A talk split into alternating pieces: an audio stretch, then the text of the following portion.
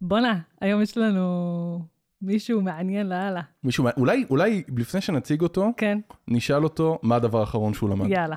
אבי, מה הדבר האחרון שלמדת? לפני שנציג אותו. בסדר, אבי, מה הדבר האחרון שלמדת? אה, למדתי זה הרגע שקשה למצוא חניה בכחול לבן בגבעת שמואל. וואי, זה נכון. אה, זה משהו חדש. אה, והאמת שמשהו מעניין שניסיתי לפצח שבוע שעבר, היה לנסות למצוא את המחקרים הנכונים כדי להבין מה ההשפעה הכלכלית של הטאלנט שורטג', המחסור בטאלנטים שכולם מדברים עליו. אה, וזה היה מסע מאוד מעניין, תמיד כן? אתה נכנס, אתה מתחיל כזה לקרוא משהו. ואז זה שולח אותך לשם, וזה שולח וואי. אותך לשם, אתה כאילו כזה אחרי איזה 4-5 שעות כזה, רגע, איפה הייתי ומה, איך הגעתי למי לזה? אני צריך לתת את הקרדיט על הנתון הזה? מדהים, יואו, זה מה זה נכון. מגניב, אז מה למדת מזה? אה, נתון מעניין, אהה, ב-2030 יש צפי למחסור ב-85 מיליון אנשים, שזה קצת יותר מהאוכלוסייה של גרמניה. וואו. ו... עובדים. עובדים, מהמם. טאלנט כאילו, אה, והנקודה שהם שמו שם, זה שזה עלול ליצור, אה, זה לא הפסד, זה כאילו הפסד רעיוני של שמונה וחצי טריליון דולר, שזה קצת יותר מה-GDP של גרמניה ויפן ביחד. עכשיו, בכלל לא מבין מה זה אומר המספר הזה, שמונה וחצי טריליון דולר, אבל זה מעניין. זה מעניין. מעניין לגמרי, וזה נתון. להעמיק בו. זה הכי חנוני שהיה, לא, היה יותר חנוני, היה את זה עם המיקרוסקופ של ניר אל תידר. תעשי אבל- השוואות, זה לא אוקיי, יפה. נכון, בסדר. טוב, אוקיי. נשים פתיח? פתיח? יאללה. אטרינתיה, מנהלת את לימי, חברה שהיא בית לתחום הלמידה בארגונים ומייסדת את קהילת למידה ארגונית בפייסבוק. ואתה, אורן, מנהלת גילאור הפקות למידה, חברה שמפיקה ומפתחת פתרונות למידה לארגונים. והפודקאסט הוא פיצוחים. המטרה שלנו היא קודם כל ללמוד בעצמנו, ועל הדרך גם לקדם את המקצוע ולספק רעיונות והשראה. התחלנו? יאללה. רינתיה, מה את אומרת על הפתיח החדש שלנו? מקסים, נכון? מרגש. נכון, באמת מרגש. נכון, אחרי הרבה זמן. בוא נציג אותו. קדימה. שלום לאבי שניר, מנכ"ל אלוויישן. שלום רב, כיף להיות כאן. איזה כיף. טוב, תציג את עצמך כזה באיזה שתי משפטים, ואז נצלול לנושא שלשמו התכנסנו. על הכיפאק. אז אני אבי, אה, המנכ"ל והמייסד של אלוויישן בשמונה שנים האחרונות. לפני זה היה לי איזה כמה מיקרו-קריירות קצת שונות, גם בצבא, גם באזורים אחרים שקצת אה, שיחקתי בהם, אבל וואי, אהבתי את הביטוי מיקרו-קריירות. חייב, אמרנו חנון. כן, זה טוב, זה מסתדר לי עם הרבה דברים. רגע, מה חוץ מהצבא? אה, השתחררתי, לא כל כך ידעתי מה אני רוצה לעשות. מה זה השתחררת? היית בקבע הרבה כללי. זמן. כן, הייתי בקבע די הרבה זמן. אה, כמה- אני מרגיש שהכל בעננת סודיות. כמה זמן? לא כזה הרבה, אחרי שבע שנים השתחררתי, המשכתי במילואים אה, די הרבה, זה היה התחביב שלי. כן, יש כזה.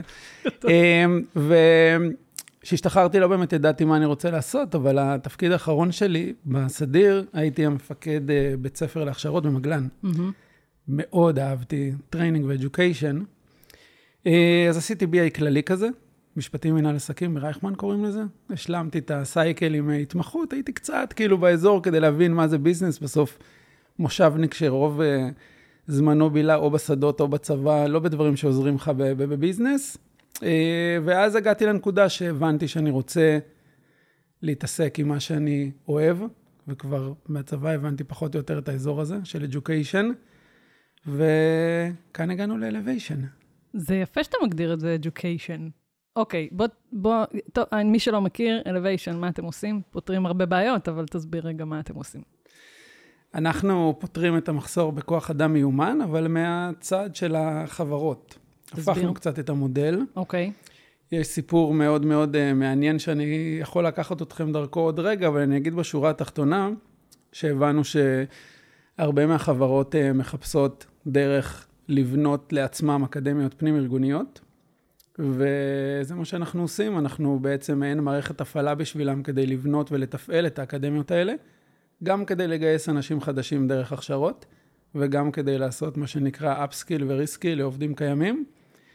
בתוך כל הדבר הזה, יש לנו גם use case מאוד מעניין שאנחנו מאוד מאוד מקדמים, בעיקר בארץ, של ecosystem building. שהוא בא גם מצורך של חברות. אנחנו הולכים אומר? מלא מילים היום. כן, מה זה אומר ecosystem? זה אני אסביר, הוא בא גם מצורך של חברות, שאומר, אה, כולם מחפשים את אותם אנשים באותם מקומות, באותם דרכים. בואו רגע ננסה לתת הזדמנות לאנשים אחרים ולראות אם יש עוד talent pools שלא נגעו בהם. מגזרים אה, אחרים. נכון. אוכלוסיות, וגם מהצד השני של אנשים שכאילו, בסוף, אם אני חוזר ל vision של אה, להקים את אלוויישן, זה תמיד היה ויהיה מסביב ל... לנסות לעשות קצת דמוקרטיזציה ל skills החדשים האלה ולטכנולוגיה, לפתוח את כל העולם הזה להרבה מאוד הזדמנויות. אז בואו נדבר רגע, ניקח דוגמה ממש אה, ספציפית כדי שאנשים יבינו על מה אנחנו מדברים. סתם לדוגמה, ארגון, חסר לו, לא יודע, דאטה אנליסט, בסדר? חסרים לו הרבה. אז או שהם בעצם, וזה ידוע שזה אחד המשרות ה... ש... שחסר בהם ידיים עובדות, אז או שבתוך הארגון למעשה אנחנו לוקחים עובדים, אתם בעצם עוזרים לארגון הזה לקחת עובדים ולהיות כאלה, אוקיי? או שאתם מביאים ממאתרי גיוס שהם לא בהכרח הקלאסיקה של לאן הארגון הזה היה בהכרח הולך. אה, מגזר ערבי, מגזר חרדי, כאלה, מכשירים את האנשים, מכניסים אותם, עוזרים להם להיכנס לארגון, או שאתם יוצרים מאתר גיוס ספציפי להם ומכשירים מקצה לקצה? בסוף כל חברה יש לה... אה, אתה צריך להגיד כן. כן, אה, יופי, כן, עכשיו, זה היה כזה... כן, אבל, אבל, כן, בסוף כל חברה יש לה מעין אסטרטגיה שלה לגיוס אנשים. בכלל, המחסור הוא, באמת עצום. אגב, בחיפוש הזה שלי אחרי הנתונים, ראיתי את הדוח האחרון של מנפאוור, הוא הראה פיק של 16 שנים במחסור בכוח אדם. 75 צפי אחוז. של 16 לא, לא, שנים, לא, היום, כבר כרגע, היום. כרגע, 2022, Q3, הם, אה, אה, מה שיפה שם שזה השוואתי, הם כל שנה עושים את זה, זה לא חברה וואו. שקמה אתמול.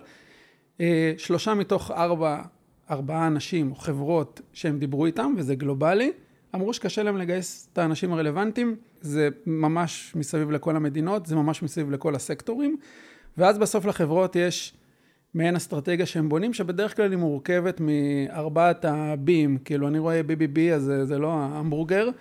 אה, you can buy, you can build, you can borrow, or you can bridge. אוקיי. אה, בריד זה ה... ברידג' כאילו הריסקיל נגיד, אוקיי? אז, אז בסוף אתה יכול באמת לקנות את האנשים, ו, ודיברנו על זה שזה קצת בעייתי היום, אבל חברות מבינות שללכת לטאלנט פולס חדשים ואוכלוסיות חדשות יכול לפתוח אותם לעוד מקומות. אה, לפעמים זה בא לידי ביטוי בלפתוח מרכז R&D במקום אחר בעולם, לפעמים זה בא לידי ביטוי גם בדברים אחרים בארץ. אה, אתה יכול לבנות מבחוץ בעצמך את ה talent pool ולפתח לעצמך את ה pipeline של האנשים. אני רוצה ספציפית למשרה שלי, אל מול ה skills שאני הגדרתי בתוך התיאור משרה הזה, להכשיר אנשים שיש להם מינימום חליפה X, אישית, כאילו. בדיוק, שיבואו לכאן ויעשו את העבודה. אתה יכול, בואו לא נדבר על, ה, על, על לקחת אנשים כ outsource או פרילנסרים, אבל זה גם אסטרטגיה mm-hmm. של חברות של לטפח את הקהילות האלה מסביב, או שאתה יכול to bridge it דרך כאילו, מה שנקרא, הכשרות כבר לעובדים קיימים, לקחת את ה talent הקיים, לעשות reskill. אז אני רגע חוזרת איתך לנקודה שסיימת את התואר, או לא יודעת באיזה שלב זה היה. איך הגעת ל... כבר נצלול לתוך הבעיה הזאת, כי זו בעיה שאני חושבת שאנשים שעוסקים בלמידה ומי שחי בעולם הזה של ארגונים, צריך להכיר לעומק את הבעיה. אתה מדבר פה על נתונים מאוד אה, זה, מי שלא לגמרי צולל בתוך העולם הזה, לא, לא לחלוטין מכיר את זה, אז זה אני אשמח שכבר נצלול את זה, אבל איך אתה הגעת לבעיה הזאת ואמרת, וואלה, אני חושב לעש... להקים חברה שאולי תפתור את הדבר הזה.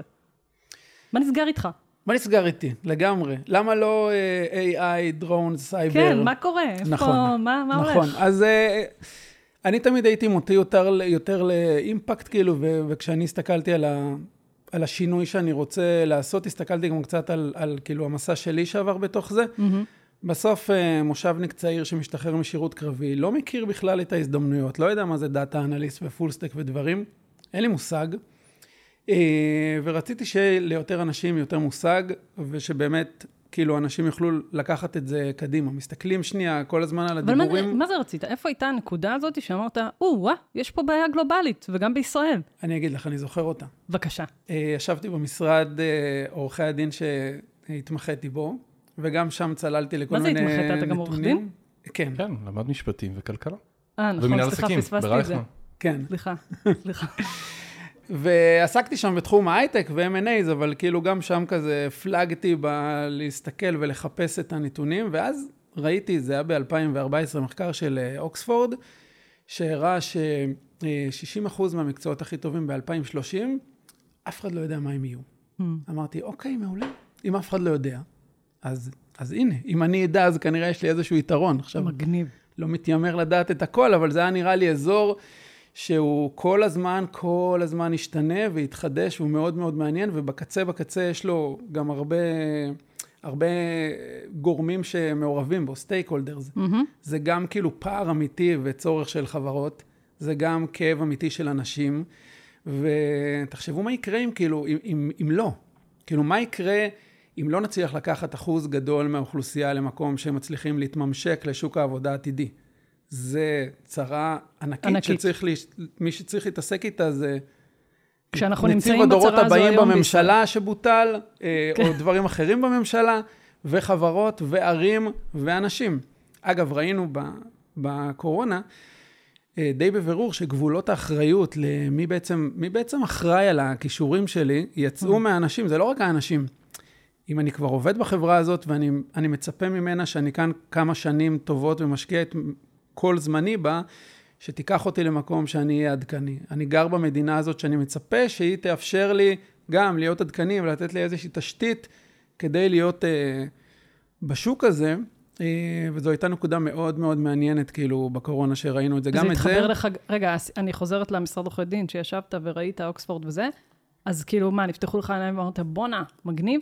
בואנה מגניב. אוקיי, ומפה ועד להקים חברה שחמסה טפו מצליחה, שעוברת הרבה אבולוציות, איך זה, מה קרה? כן. אני- אני, אם אפשר, יש לי שאלה רגע אחורה. כן. היא בכלל על הבעיה. כי אתה בא ואומר, אה, שם פה איזושהי נקודת מוצא שיש תפקידים שאנחנו לא יודעים מה יהיו ב-2030, אבל מצד שני, גם אה, יש הרבה מאוד תפקידים שהאקדמיה דואגת להכשיר אליהם. סליחה. זה, זה היה בכל הצחוק שלי? זו, זו הייתה גם- רנטיה. גם, אה, כן, לא, אבל שנייה, גם יש מקצועות כמו רופא ומהנדס שהם עדיין יהיו באקדמיה, נכון? אני מעריך שאנחנו פחות מדברים עליהם. יש מקצועות שהם עדיין, קודם כל, אקדמיה זה דבר טוב. אוקיי? אנחנו צריכים אקדמיה כדי, כדי להתקדם ולחקור. הנקודה שלי. וה- הבעיה שלי עם האזור הזה, מהמם. זה שאולי יש קצת אה, חוסר התאמה בין הסיבה שבגינה הרבה אנשים הולכים לאקדמיה, לבין מה מהמם. שהאקדמיה מבחינתה מספקת. נכון, אני מסכים. ועשרות אלפי אנשים שעושים תארים ראשונים באזורים שהם יותר מנהל עסקים, כלכלה וכדומה, נכון. כי הם מצפים למצוא עבודה טובה, נכון. זה לאו דווקא מתממשק למשרות שיש אבל בחוץ. אם אני אלך וללמד אה, הנדסת תוכנה, גם עדיין... אה, הנדסת תוכנה, אתה תוכל למצוא עבודה, גם שם יש פער מאוד גדול בין מה שאתה לומד לבין אני הצורך מסכים. של החברות בקצה. אני מסכים, ואז אני אכנס ואני אשלים את הפערים ongoing באיזשהו מקום, אני, אני, לא? אני, אתה, כן. אתה מאוד מאוד צודק, אני חושבת אבל שהשלמת הפערים הזו שאבי מדבר עליה, היא בסוף הרבה פעמים בידיים של הארגון. זאת אומרת, עכשיו אתה, סתם לפתור. דוגמה, בסדר? זה- זה לא סתם דוגמה, דוגמה אמיתית. הגיע לי סטודנט מאלביט, הוא עדיין יעבור הכשרה של קרוב לשנתיים, מהמם. אמיתית, בתוך הארגון, במסגרת סטאז' פנים, כאילו, זה שרגע מכניס אותך לתוך העולמות האלה, וטה-טה-טה, יש עדיין...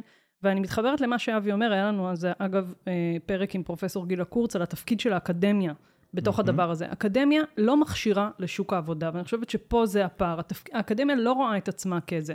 יש אזורים היום באקדמיה שכן מסתכלים על עצמם יותר לעשות את החיבור הזה בין הסטודנט לבין שוק העבודה, אבל אקדמיה יש לה תפקידים אחרים.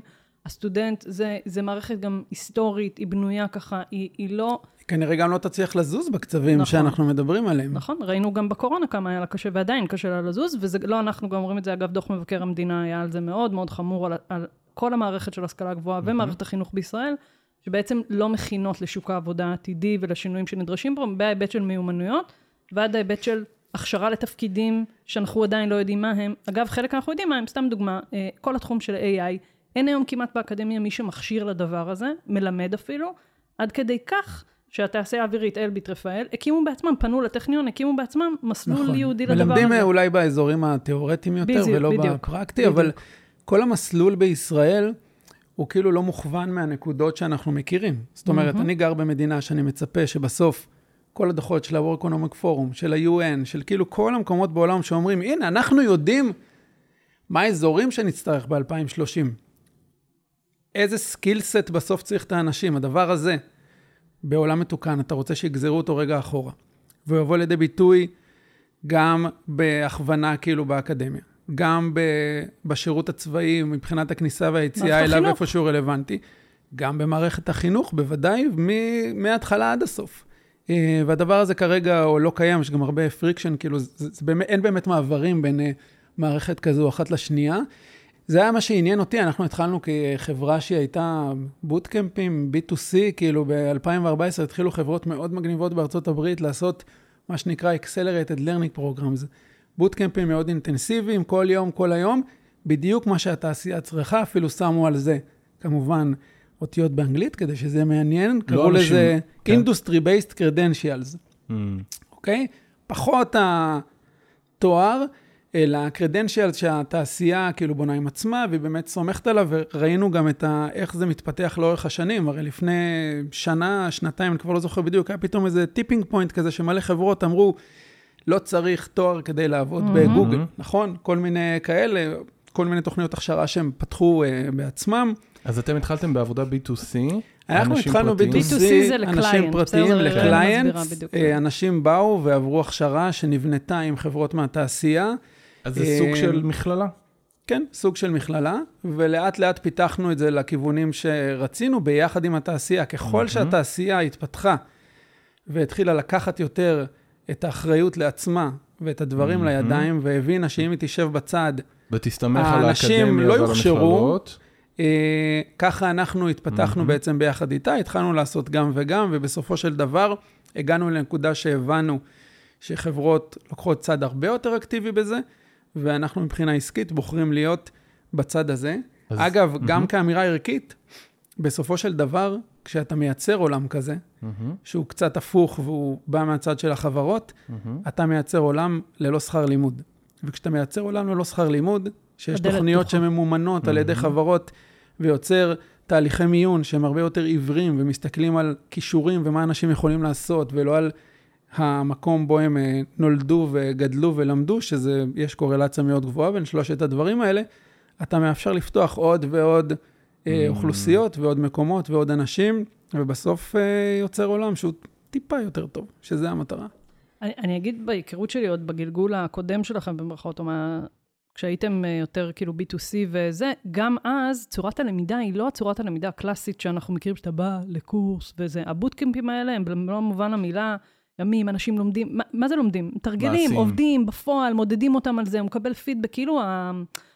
באמת היכולת ללמד בצורה שהיא מאוד מאוד פרקטית ולא מוותרת על האיכות של ה... יש לזה גם פילוסופיה לומדים. של כאילו, בסוף השפת תכנות שלימדנו, מלמדים, היא תשתנה, אז אנחנו מלמדים איך ללמוד, mm. והבן אדם צריך ללמוד לבד, והדבר הזה נעשה בשילוב של פלטפורמות טכנולוגיות, כולל מוצר שאנחנו בנינו לעצמנו, והוא אפשר לנו גם mm-hmm. למדוד את האנשים וגם כאילו לראות את ההתקדמות שלהם לאורך זמן, לכן כאילו... אה, זה היה באזור הזה של אה, לפנות לאנשים ולעשות את זה טיפה שונה. אה, זה היה מאוד אינטגרציה של הצרכים של התעשייה לתוך החיים של האנשים, והצרכים של האנשים לתוך החיים של התעשייה, ולבנות מעין ecosystem חינוכי, ככה קראנו לזה. זה גם כאילו לימודים שזה נופך אקדמי, mm-hmm. גם שזה, התעשייה וגם גם, האנשים. שזה הזמן גם להגיד שיש פרק עם אוהד, שעבד באלוויישן כפרה עליו. שמדבר על מדידה והערכה של uh, למידה, שבין היתר זה עוד קצת דומה עוד עדיין לא, לאבולוציה הקודמת שלכם, של ה-B2C, אבל ממש מדבר על איך הם עשו את זה בפועל, מה היה שם, כן. וזה באמת מרתק לנו כאנשי למידה שעובדים בתוך הארגונים דווקא, מעבר ללהכיר את השיח הזה של שנייה מה הבעיה ובואו נכיר את זה כאנשי למידה, כי אני לא בטוחה שאנחנו כמי שעובד בתוך ארגון בהכרח מבין לגמרי על מה אתה מדבר, יותר אחרי הקורונה, זה כן. אבל אה, זה, ואוהד ממש מספר שם על התצורות עבודה שלכם שהן מרתקות. אם אני לא טועה, הוא דיבר שם גם מאוד על, כאילו, על הדרך של איך בונים את זה נכון, mm-hmm. כשאנחנו באים לחברות, ל-B2B, ממש. ומצליחים בדרך שבונים את זה, ומגדירים את, ה, את היעדים, את ה-Business Objectives וה-Learning Objectives, למדוד אותם בקצה, ואז בסוף לעזור ל... אה, לאנשי ה-L&D להיות שרגע, אה, קצת יותר אקטיביים. אני נכנסת לחפירה רגע ממש זה, אבל בעיקרון יש מודל כזה במקצוע שלי, שנקרא מודל תלם. המודל הזה בעצם מדבר תכנון לפי מצבים, זה הומצא בצבא, אבי, אה, שם בשנות ה-70, אבל בגדול הוא מדבר בדיוק כזה, הוא מדבר על תתכנן מהסוף להתחלה. זאת אומרת, מה בסוף, מה המצב מבחן שהבן אדם צריך לעמוד בו, עכשיו תתכנן אחורה. וזה מדהים שאתם עשיתם את זה בלי להכיר את המודלים האלה והזה. אבל באמת התכנון מההסתכלות של הביזנס, אבל לא רק הביזנס, כי אני שם על השולחן מה שאתה זה, אתה, החברה יש בה אה, אה, זווית מאוד מאוד ערכית חזקה. זאת אומרת, זה לא רק יאללה, בוא נכשיר לביזנס מה שצריך וזה, אלא בוא נראה שנייה איך מחברים פה עוד דברים פנימה. וזה מדהים כל החיבורים האלה שהצלחתם לעשות, הם באמת כאילו מפעימים. תודה. אז היום מגיעים אליכם ארגונים מכל מיני מגזרים, נכון? לא רק, אה, לא מגזר ציבורי. נכון. אוקיי. גם מגזר ציבורי, גם מגזר ציבורי. גם ממשלות, גם אה, טק, גם אה, עולם היותר מסורתי כמו בנקים וקופות חולים. ו- כל אחד עם האתגרים שלו. אז בוא ו- רגע נעשה את זה מסודר. אני גם רציתי אבל להגיד שרינתה סיפרה לי שאתם אה, עובדים גם בגרמניה, נכון? זה נכון, הוא המנכ"ל? גלובל, הוא המנכ"ל גלובל. אוקיי. בסדר? יש אוקיי. גלובל ויש ישראל. אז רגע, בכ- בכמה סייטים אתם עובדים באמת?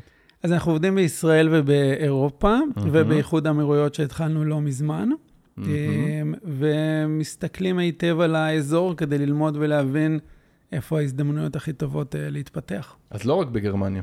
גם פתח תקווה יש לו גם site. פתח תקווה יש לו site. לא רק באירופה, גם בספרד, כמו שאומרים. גם- כן. מי שהבין את הבדיחה של הכדורגל, זה היה מצחיק. אז בוא נצלול רגע לסיפור הזה של הבעיה. בוא נתאר רגע את הבעיה. שפוך עלינו נתונים, אבי. מה הבעיה היום בסיפור הזה של ה... אתה מדבר על הפער וזה וזה. בוא שנייה נתעכב על זה ונבין מה באמת הבעיה. על הכיפאק. אם נלך רגע למקור שלה, יש את הדוחות של ה-World Economic Forum, של Future of Jobs, אני מאוד אוהב אותם, הם יוצאים כל שנתיים, אני מחכה בקוצר רוח. זה חדש. לצאת ב-22. אה, איזה חנונים אנחנו. אה, אבל אה, מסתכלים ומנסים להגדיר, כל הזמן הם מסתכלים ואומרים, יש חלוקה מחדש של משימות בין אדם למכונה, נכון? הטכנולוגיה מתקדמת, ואז אנחנו צריכים לעשות פחות דברים או דברים שונים. אה, והם בעצם כל הזמן מסתכלים ואומרים, יש. איקס עשרות מיליוני משרות שיעלמו, איקס עשרות מיליוני משרות חדשים שייווצרו, 70 אחוז מהכוח אדם בעולם יצטרך לעבור איזשהו עדכון כישורים. זו הייתה הערכה האחרונה. אז הטכנולוגיה כל הזמן מתקדמת, והאנשים צריכים להתקדם איתה, וזה משנה את מה שהם עושים ביום-יום. ואז אני הולך רגע לצד של החברות, ודיברנו על הנתונים לפני זה, ואני אומר, כל הזמן יש דברים חדשים, קשה לחברות למצוא אנשים שהם מוכשרים לדברים שהן צריכות, ואז הן אה, עושות כל מיני דברים, הן מנסות לקנות אנשים אה, אחרים ולהביא אותם מוכנים, או להכשיר בעצמם פנימית, או להכשיר חיצונית, סבבה. אה, יש להם גם בעיה לשמר את האנשים, כי ראינו את ה-Great Attrition, כאילו את זה שהיה קצת, אה, אנשים קצת התעייפו, וזה הוביל לאיזשהו גל עזיבות שהיה בעיקר בשנה שעברה. אז גם כאן יש עוד יעד שאנחנו רוצים לגעת בו. כל הדברים האלה, גם retention, שימור עובדים וגם גיוס של עובדים, זה מטריקות סופר אסטרטגיות של ארגונים, שבסופו של דבר, גם בנתון הזה נגענו לפני זה, מובילות להפסדים של הרבה מאוד כסף, וגם התקציבים שלהם מאוד מאוד גדולים.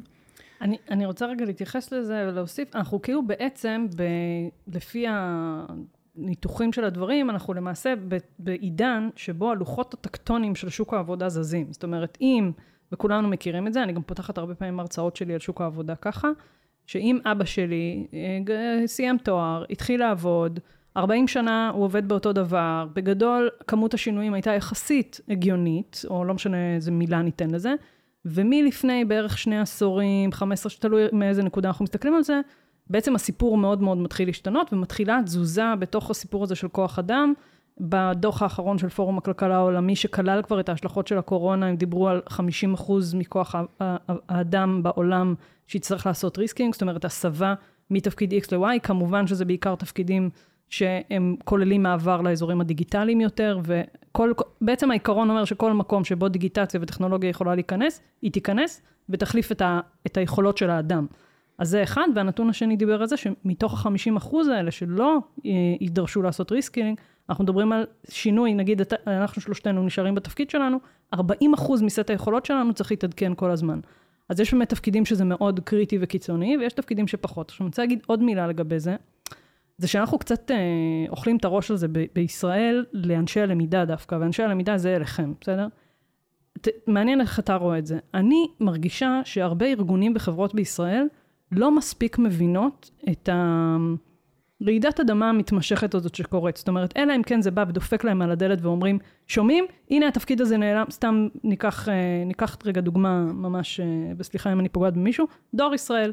בסדר? הרי תפקיד של דוורים זה, זה לא דבר חדש, זה תפקיד של דוור, הם הגיעו לנקודה כל כך, כל כך, אה, אתה יודע, עמוקה ומשבר אדיר, שנאלצו לפטר מאות דוורים, וזה סיפור אמיתי, בסדר? פיטרו מאות דוורים, חלק עשו להם reskilling להיות נהגי משאיות, אבל עד שהבעיה לא צרכה עליהם, הם לא טיפלו בזה.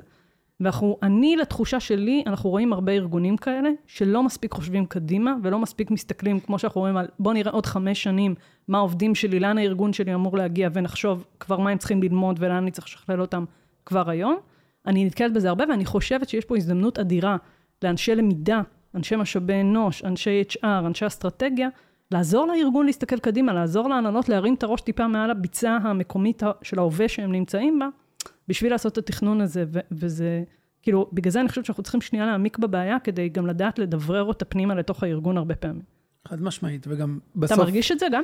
אני, אני חושב שיש, זה תלוי בגודל הארגון. Mm-hmm. יש ארגונים גדולים, מרשימים מאוד, שעושים עבודת עומק ומשרטטים מחדש את התעשייה שלהם.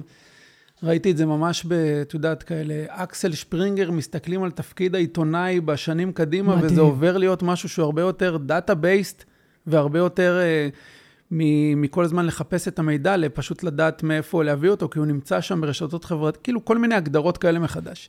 אז אני לא מצפה מחברה קטנה לעשות את זה, אבל אני מצפה מבנק גדול ומוביל, ראינו את זה mm-hmm. בבנקים בעולם, להגדיר מחדש את התפקידים בעולם הבנקאות ב-2030, ואולי להסתכל גם על 2050.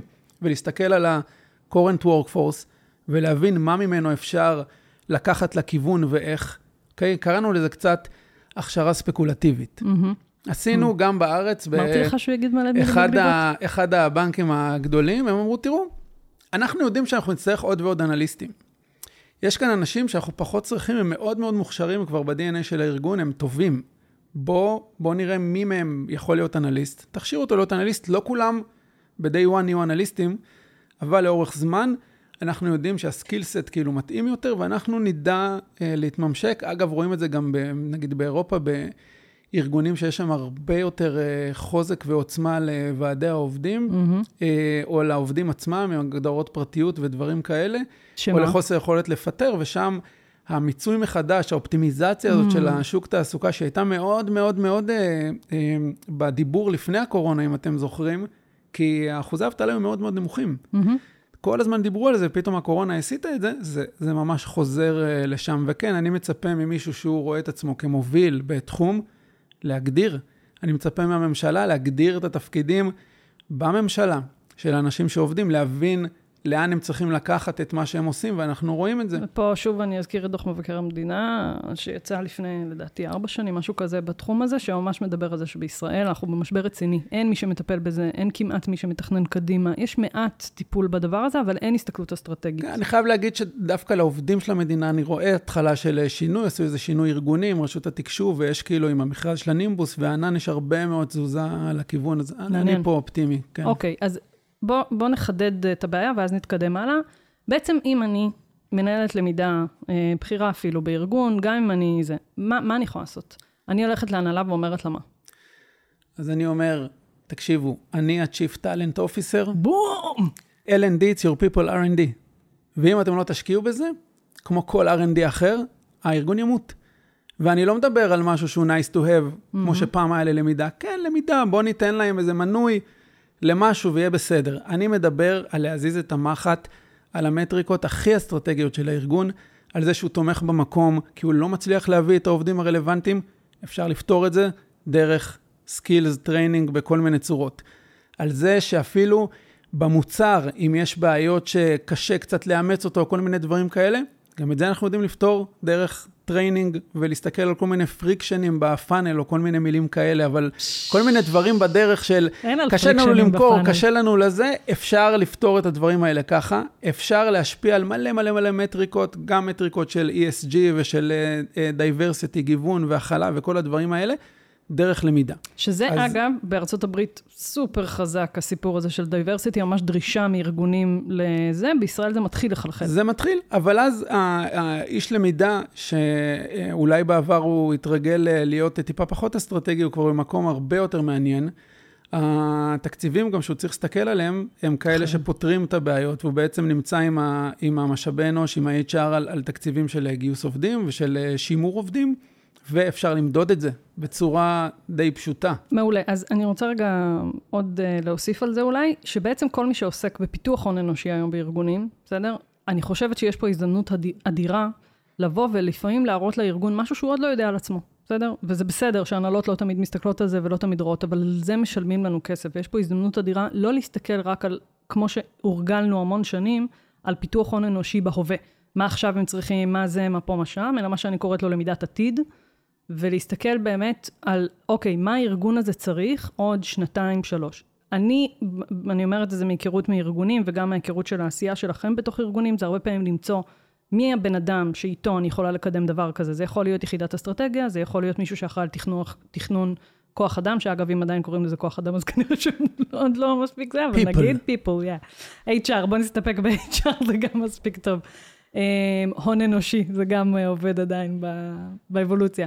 Uh, לפנות אליהם, להתחיל באמת להסתכל קדימה על כוח האדם, ואז להתחיל, ואם אני רגע לוקחת את זה ממש לרמה הכי פרקטית, זה בואו נוודא שב-2023 לצורך העניין, 20 אחוז להערכתי לפחות, תלוי בצורך הארגוני וזה, עוסק בלמידת עתיד, ולא רק בלמידת הווה. זאת אומרת, להגיד, אוקיי, יכול להיות שאין פה עכשיו מפת התפקידים תתהפך באופן קיצוני בשנתיים שלוש הקרובות, אבל מבחינת מיומנויות, מה הסקילסט שיידרש לאנשים שלי כבר היום, אם ממש נשים את זה על זה, אז הם צריכו, כולם מכירים את הקבלת החלטות מבוססת נתונים, בסדר? זה, זה כבר לא שמור רק לאנליסטים האלה וזה, זה שמור כמעט לכל מי שעוסק בקבלת החלטות.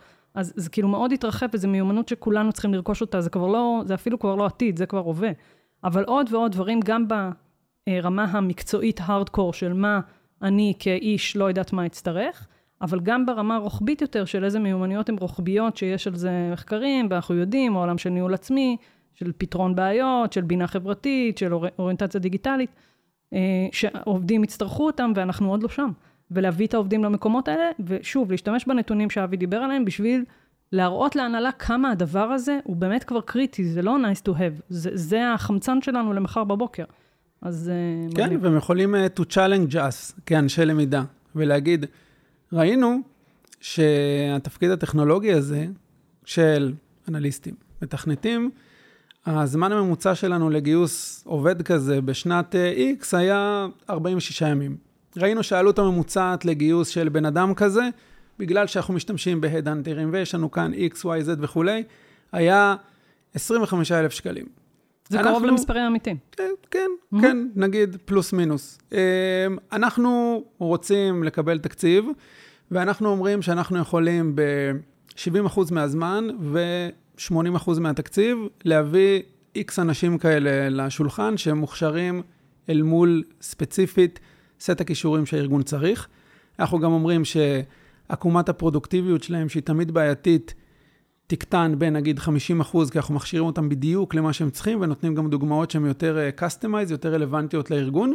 ויש לנו גם השערה, שבגלל שהשקענו בהם ונתנו להם הזדמנות ועשינו ככה, אנחנו נוכל להגדיל את ה-retention, את השימור ואת הזמן עבודה הממוצע של העובד הזה משנה וחצי בארגון היום לשנתיים ורבע. עכשיו, כמה כבר צריך... עכשיו תקליטו את הנאום הזה של אבי. כמה כבר צריך לסכן כמנכ"ל של חברה, במספרים של חברות גדולות זה ממש לא הרבה, כדי לתת צ'אנס לדבר הזה ולראות, אוקיי, האם אתם באמת יכולים לייצר לי טאלנט טוב בפחות זמן, בפחות כסף, שיישאר לאורך יותר זמן. למה זה מדהים, מה שהשלושה משפטים שאמרת עכשיו?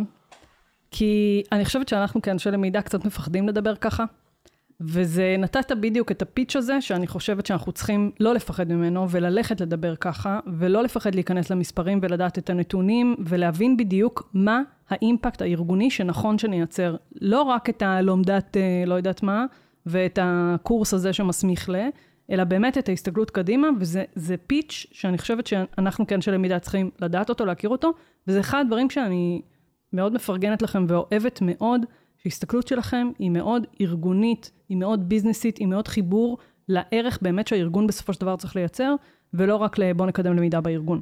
אלא זה משהו מאוד שגם אפשר למדוד אותו במספרים, ואתם גם עושים את זה, אתם מתחברים לארגונים הרבה פעמים דרך המספרים האלה, וזה זה כאילו, קחו את המשפטים האלה, ואנחנו צריכים להדהד אותם בראש שלנו טוב טוב, כי זה היה אחלה אלווטור ספיץ'. אני, אני חושב גם שמה שאמרת קודם על הארגון מבוסס נתונים. Mm-hmm. למה? איך? כאילו, אפשר לבוא עם הנחות יסוד ולהגיד, קראנו במחקר וראינו שפרודוקטיביות עולה במשך X אם עושים 1, 2, 3, רוצים להטמיע עכשיו איזה כלי חדש או משהו, אז בוא נשקיע ככה וככה כדי שנביא לזה ונמדוד את זה. מעולה. ונראה לא איך זה בא לידי לפחד ביטוי. מה-ROI, לא לפחד מה-ROI. ממש לא. אה, מי שזה, יש מאמר בלימי שנקרא למה למידה קריטית לארגונים, אה, ויש שם ממש נתונים מחקריים על כמה עולה לגייס עובד בישראל, וכמה באמת אפשר לשמר באמצעות למידה, וכאלה הפניות למחקרים מאוד רציניים, שגילוי נאות, מי שנותן את החסות למחקר הזה, זה חברת אלוויישן, אתה אה, מכיר אותה? וואו. הוא לא ידע, הוא לא הוא לא ידע, היה ידע. פה מבט מופתע. אני?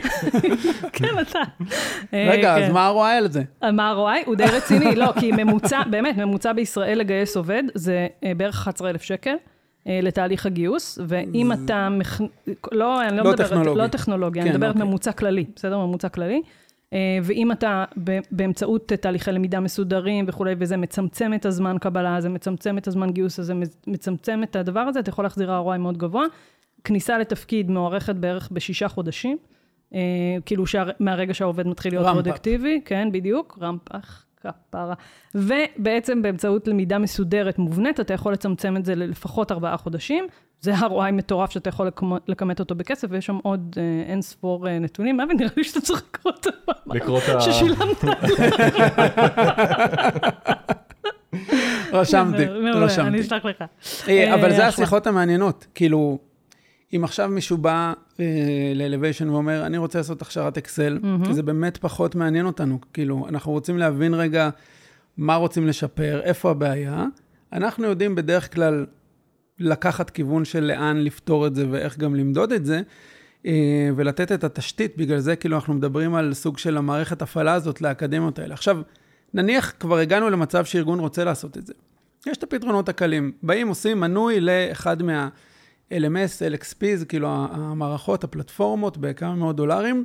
לא, ה- ל- אתה מדבר LinkedIn ל LinkedIn Learning. Learning, כן, הפלטפורמות כאלה. האלה. דרך אה, ה-LMS הם ייכנסו לשם. כן, אמ, זה ראינו שהאחוז סיום שם הוא מאוד מאוד מאוד נמוך, הוא חד ספרתי, והוא גם, זה היה אפילו קצת יותר ב, בקורונה, אנשים אה, נשבר להם קצת לשבת לבד מול אה, מחשב. הטרנדים שמגיעים הם יותר אה, קוהורטים, כאילו למידה בקבוצה, blended כמובן, שזה משלב את הדברים. אז זה ככה פחות עובד.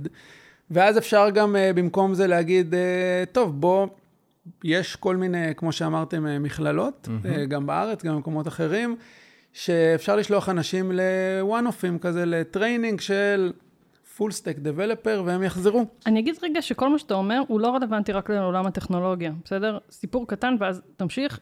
לפני כמה זמן אה, עשיתי קורס אה, פיתוח עסקי ואסטרטגיה באוניברסיטת תל אביב. יפה. אה, כן, את האמת, זה היה באמת אחלה קורס. ובאו להרצות לנו כל מיני מנכ"לים של חברות, וזה אחד מהמנכ"לים של חברת שליחויות מאוד גדולה, והוא סיפר על מרלוג מטורף, שהם מקימים מרכז לוגיסטי משוגע וטה-טה-טה וזה וזה, וממוחשב ומדהים והכול.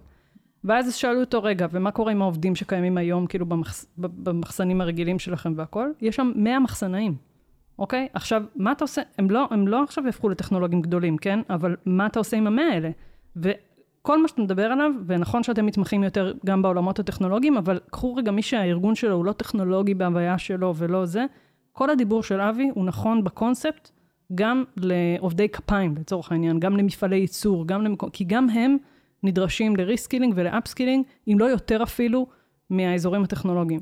אז, אז קחו את כל מה שאבי אומר גם לאזורים האלה. נכון, בשינוי אחד של אולי מה שאני אגע עכשיו, התחלתי להגיד שאפשר גם לשלוח אנשים להכשרה שהיא one-off. הבעיה שהיא גנרית, וראינו בקורונה עוד יותר, שתיאורי המשרה השתנו והפכו להיות הרבה יותר ספציפיים. כאילו ניסו לעשות יותר עם פחות, שינו הרבה מבנים ארגוניים, זה השתנה.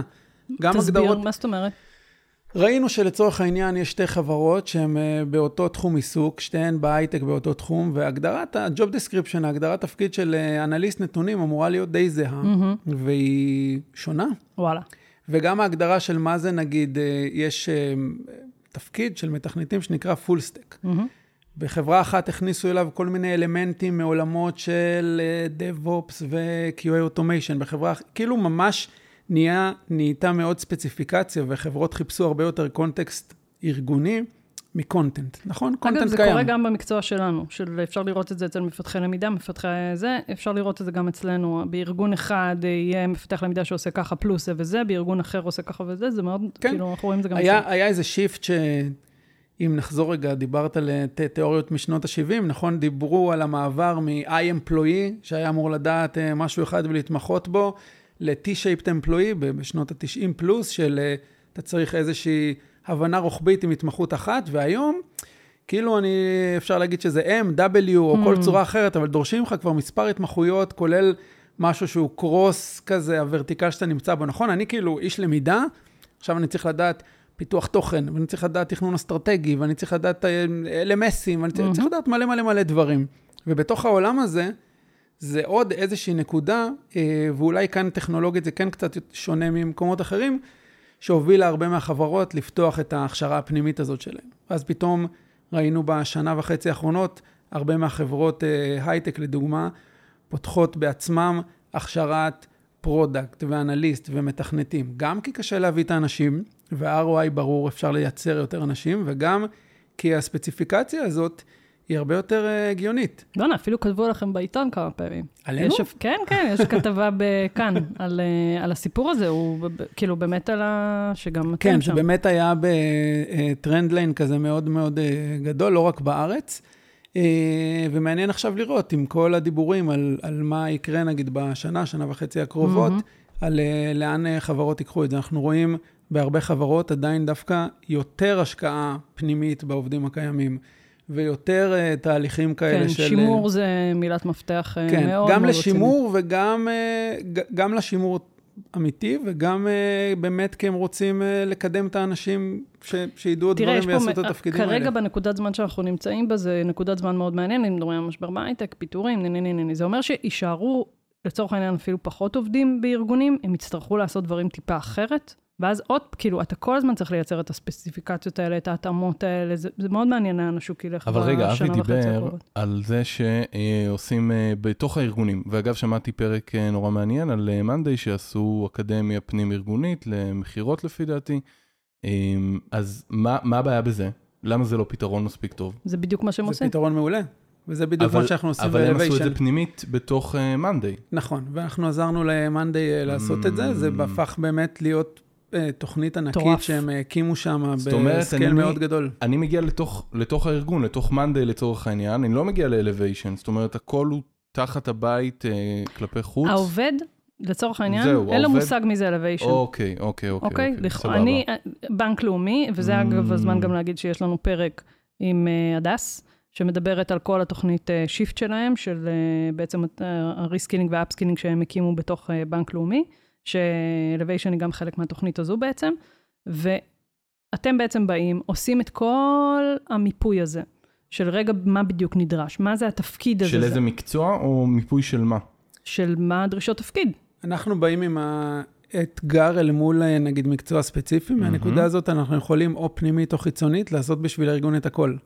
גם לבנות הנכסים הדיגיטליים, לעשות את השיווק, להביא אנשים רלוונטיים, גם עובדים קיימים או חדשים, לעשות סינון דרך הפלטפורמות הטכנולוגיות שלנו בצורה שהיא בנויה על אססמנטים ווידאוים, היא, היא די הורגת את הקורות חיים ואת כל ה bias שיש שם. סינון של אנשים. סינון כן. של אנשים, mm-hmm. אל מול התאמה שהיא ספציפית לארגון, mm-hmm. ספציפית להגדרת תפקיד שלהם. זאת אומרת, אתם לא מתעסקים רק ב training, אלא גם בגיוס. בגלל זה זה איזושהי מערכת הפעלה שלמה. Mm-hmm. מהרגע שאתה אומר שיש לך את האתגר, ואתה רוצה שנפג... ש... שאנחנו נפתור אותו, mm-hmm. אנחנו יודעים לעשות את הכל, כולל ה training עצמו.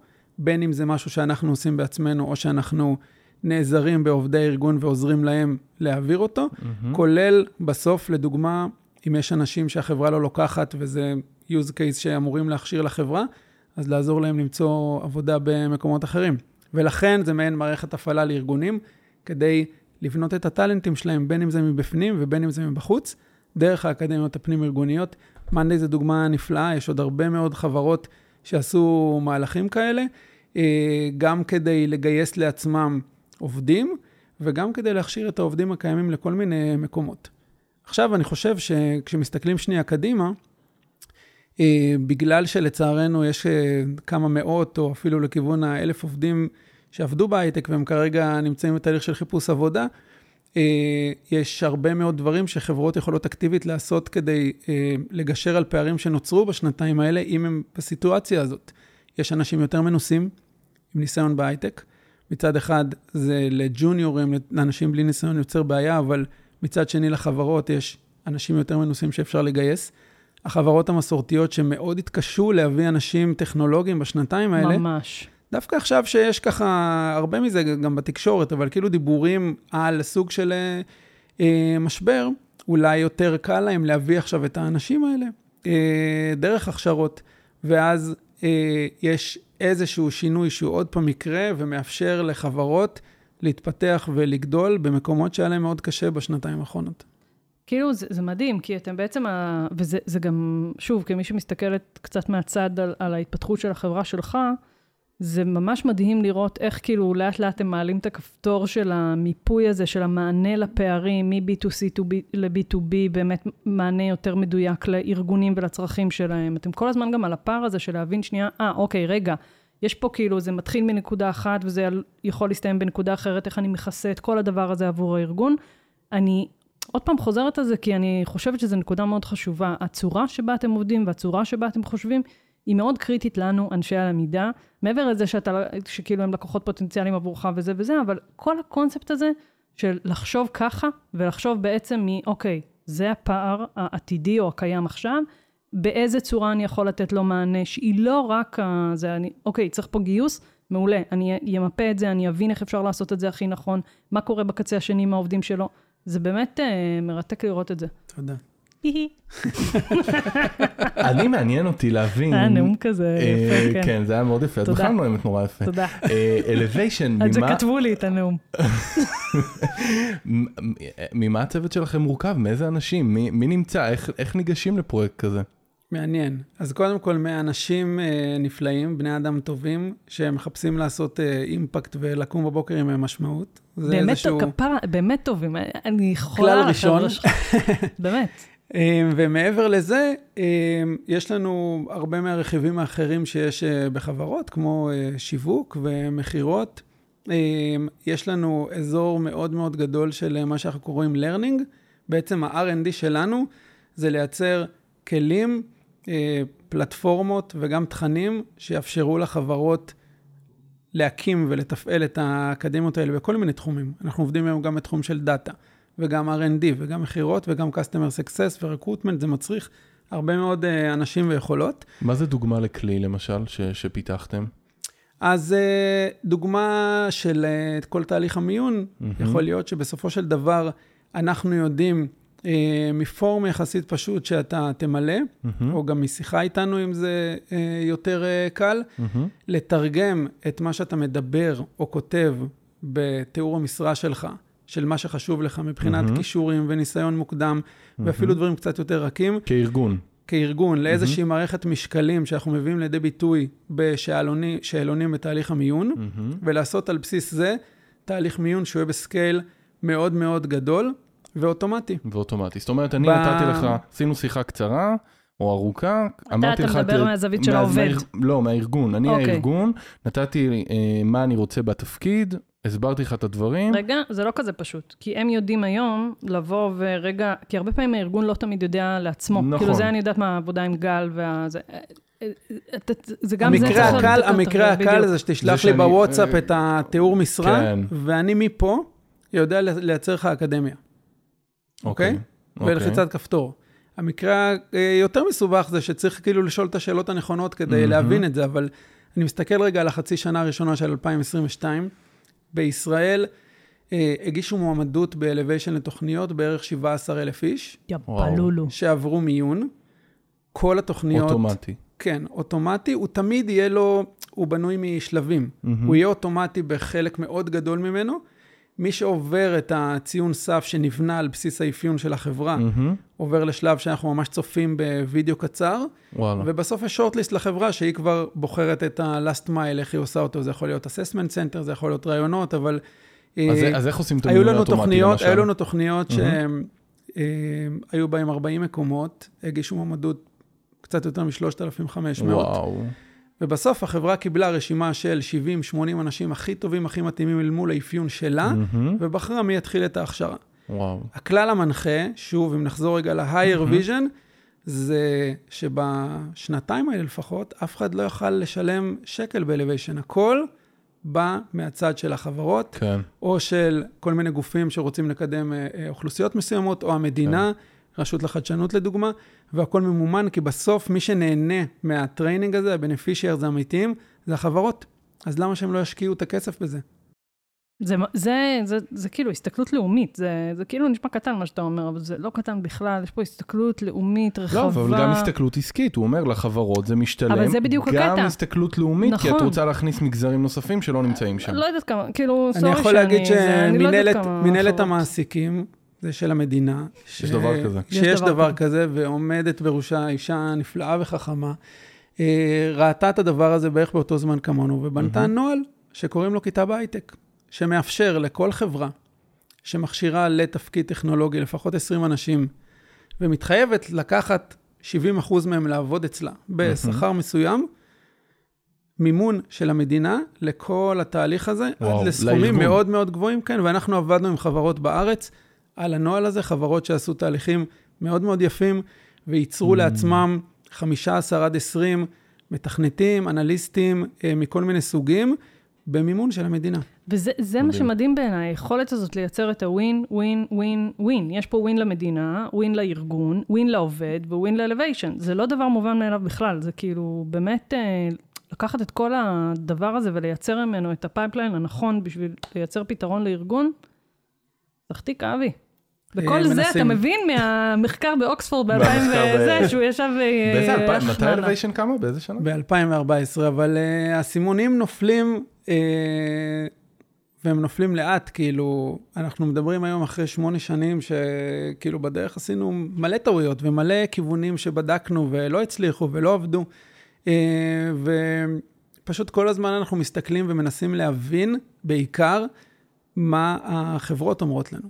כי מה שאנחנו נגיד זה כאילו ישנה חלקית, אבל בסוף כאילו, אם אתה רואה שזה הפער אצל החברות, ולשם הם שמים את הפוקוס, והם פתוחים לכל מיני כיוונים כאלה, זו הנקודה. וגם גם בארץ הייתה, היה שינוי מאוד גדול בשנתיים, שלוש האחרונות, אני חושב, גם על פתיחות לקבל אנשים בצורה שונה, אה, גם על לקבל אוכלוסיות אחרות. כאילו מבינים שה-360 אלף אנשים, בעיקר בהייטק, שכרגע נמצאים שם, זה הולך ונעלם, ואם רוצים שזה יגדל לממדים שאנחנו רוצים, צריך שנייה להסתכל טיפה כן, אחרת. שלא לדבר על הערך של הכלכלה הישראלית לדבר הזה של להכניס כן. עוד מגזרים פנימה. ואז זה גם אה, לא רק אה, הייטק כסקטור, אני מדבר על אה, משרות טכנולוגיות, אוקיי? מהמם. הרבה חברות שהן כביכול מסורתיות, ואנחנו התחלנו לעבוד איתן, חלק הזכרת קודם, וגילינו שהן מאוד מאוד מאוד מתקדמות טכנולוגית, צריכות הרבה מאוד אנשים טכנולוגיים.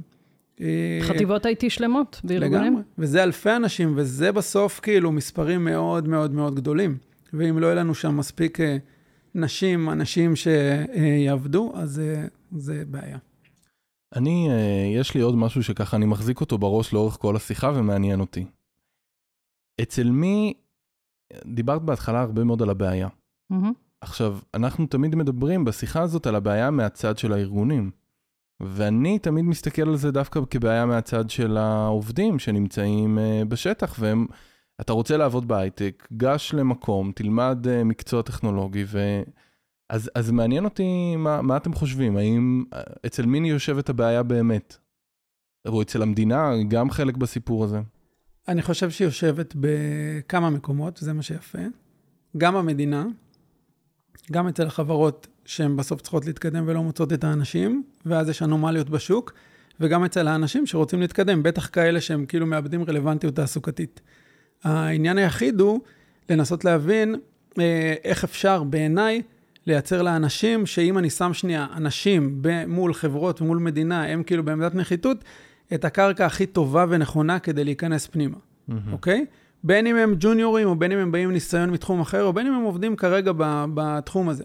ואז ברור שאם יש לי קצה של חברה שאומרת, אני עושה עכשיו הכשרה כדי לקחת מישהו, מהמם. זה הכי טוב, כי כל המכללות, הן בעצם מכשירות אותך לאיזושהי הכשרה שהיא אמורה להיות מאוד טובה, והיא בדרך כלל גם מועברת על ידי אנשים מהתעשייה, כאילו יש פה דברים נהדרים בישראל, אבל אה, אין בקצה מעסיק אחד שזה בשבילו, נכון. וזה גם לא תפור אליו ספציפית, אז זה טיפה גנרי, ובכל מקרה אחרי זה אתה צריך לעשות נכון. עוד קצת הכשרות. אז זה נכון. הווין ווין הכי טוב, ואנחנו כל הזמן מנסים לשאוף לשם.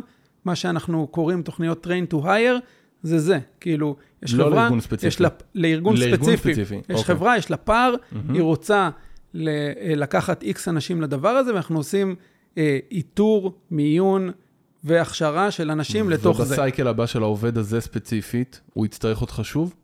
בסייקל הבא, אה, אם אני מסתכל מהכיוון של החברה, יכול להיות שכן. לא של החברה, של העובד. אם אני מסתכל מהכיוון של העובד, זה מאוד תלוי ביכולת שלו ללמוד לבד ולהתפתח, מאוד תלוי בחברה ובמסלולי פיתוח שלה, אבל אם אני שנייה בוחן את זה מה, מהזווית של העובדים.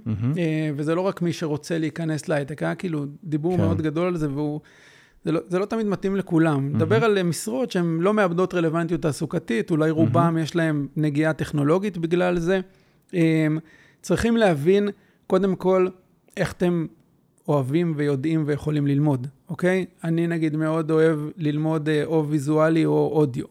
לשבת בכיתה עם עוד אנשים ולהקשיב, פחות עובד לי, אני צריך כאילו שנייה לבד, וזה אה, עובד לי מאוד טוב.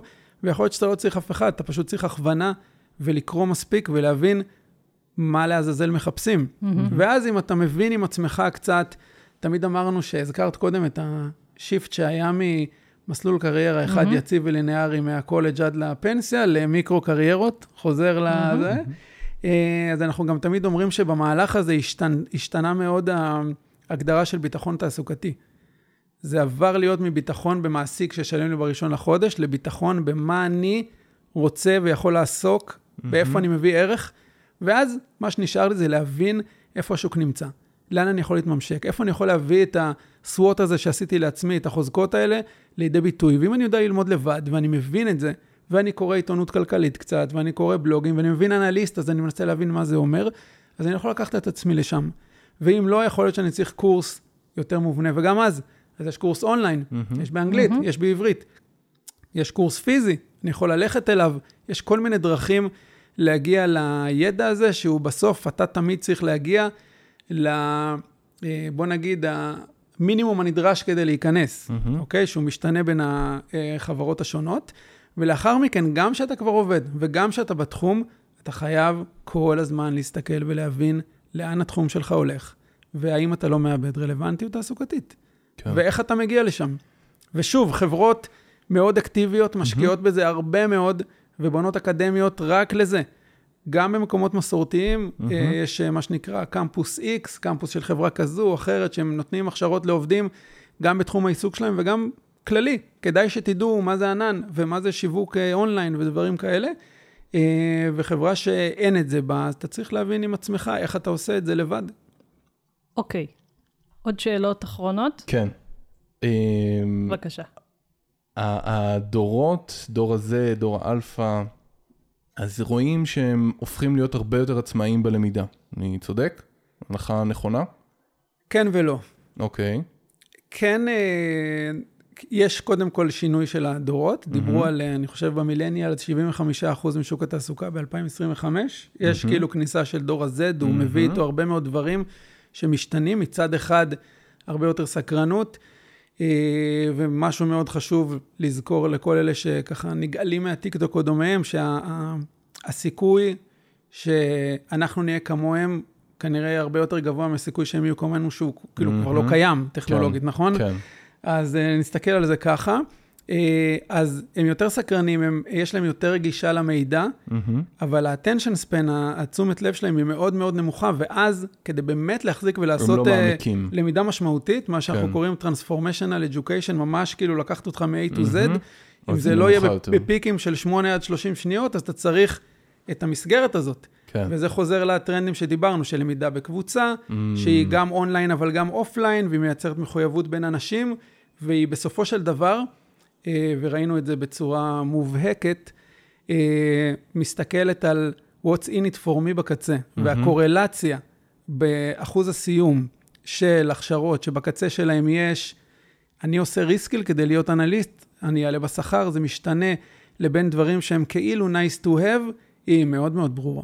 אז השאלה שלי בעצם, האם בעוד אין חמש... לך הרבה זמן, כן? אני יודע, עוד חמש, שבע שנים, אה, או אולי פחות, יש... אה, המונח הזה של upskilling הוא יצטמצם, ואנחנו פחות נדבר על זה, כי אנשים יעשו את זה באופן אינהרנטי, הם בעצמם ילמדו, וזה כבר לא יהיה באחריות הארגון, אלא יותר באחריות שלהם.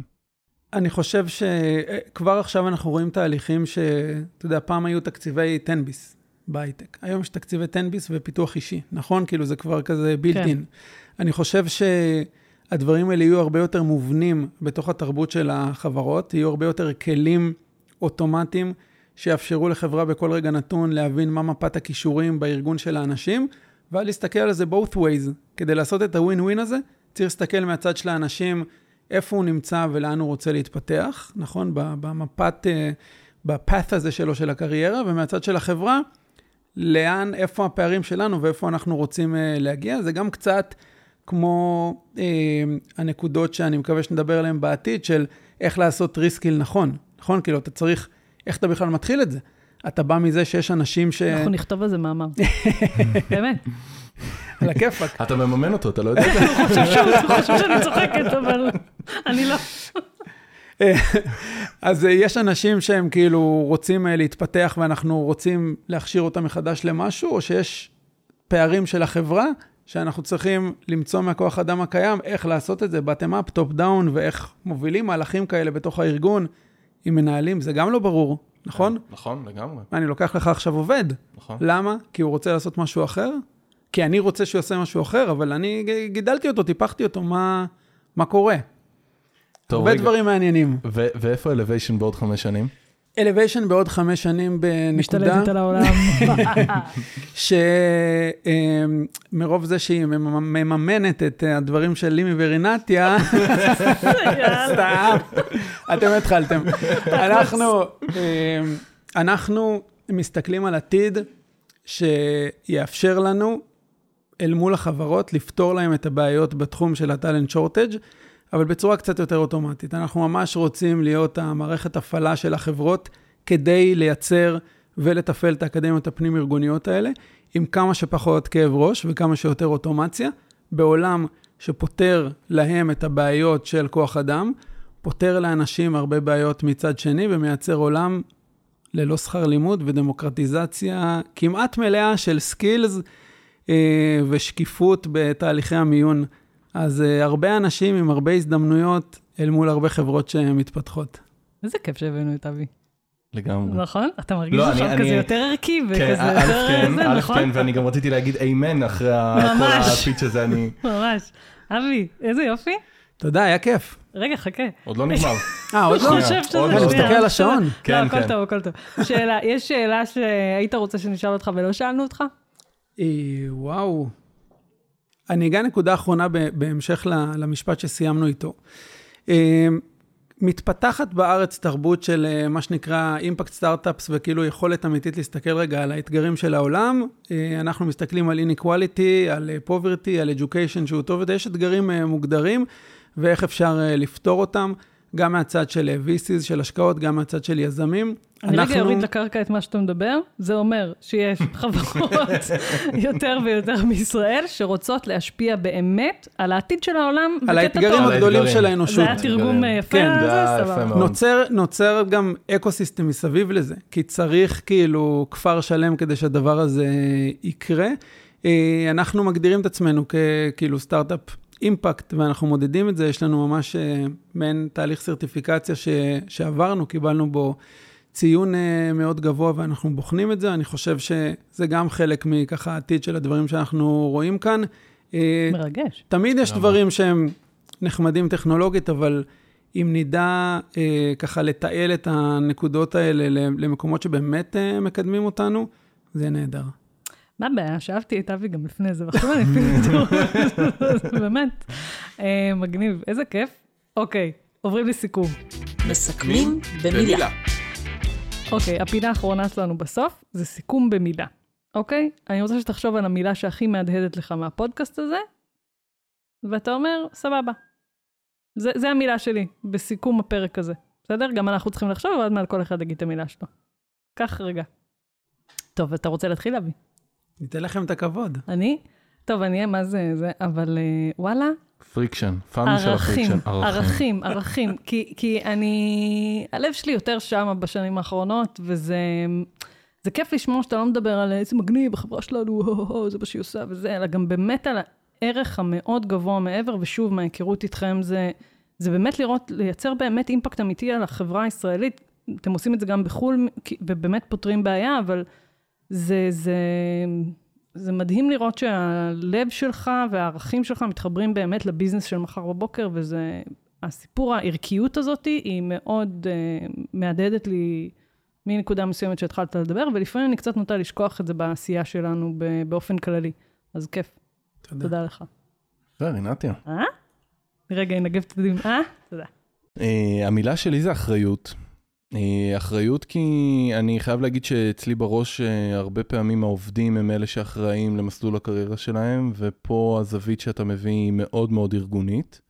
אה, אז אני מסתכל על זה גם ברמה האישית שלי ואיך אני מתפתח, כי אני מאוד מרגיש שאני דואג לעצמי ולא, ו- ואין אף אחד שהוא אה, נמצא פה בשביל לעשות את זה. ואני חושב שהנושא של אה, עוד, עוד בעיה שאני שם לב אליה בתקופה האחרונה זה כל הנושא של כניסה של ג'וניורים לכל מיני משרות. אה, ו, ואני חושב שזו בעיה, ואני חושב שארגונים גם צריכים להתמודד איתה, ויכול להיות שהפתרון שאתם מציעים, או משהו דומה לו, אה, יכול אה, גם לעזור לעולם הזה של הג'וניורים. מה המילה שלך, אבי? תודה. אורן. השלי תמיד אה, היא לא משתנה, והיא אה, משמעות, אבל יש לה הרבה כיוונים. אה, היא לייצר ערך משמעותי במה שאתה עושה. גם כשאתה איש למידה בארגון, אתה נמצא בנקודה מאוד מאוד אסטרטגית, ואתה יכול לדבר אותה בצורה שונה וממש להזיז את המחט. אה, ולהסתכל בכל דבר שאתה עושה, איך אתה מייצר משמעות לסביבה שלך. אנחנו כל הזמן מסתכלים על איך המוצר שלנו והשירותים שאנחנו מציעים מביאים ערך אמיתי ומשמעותי, ובדרך יוצרים אימפקט אמיתי על האנשים, על החברות ועל העולם. וואו, איזה שיחה מעוררת השראה הייתה לנו היום. נכון? ממש. זה, אני חושבת שנמליץ לאבי להדליק משואה. אפשר, יש מצב, אפשר. סבבה. אבי, תודה ענקית שבאת, תודה. באמת, אנחנו ממש תודה, היה מעריכים את ממש זה. כיף. איזה תודה יופי. רבה. ביי, חבר'ה. ביי ביי.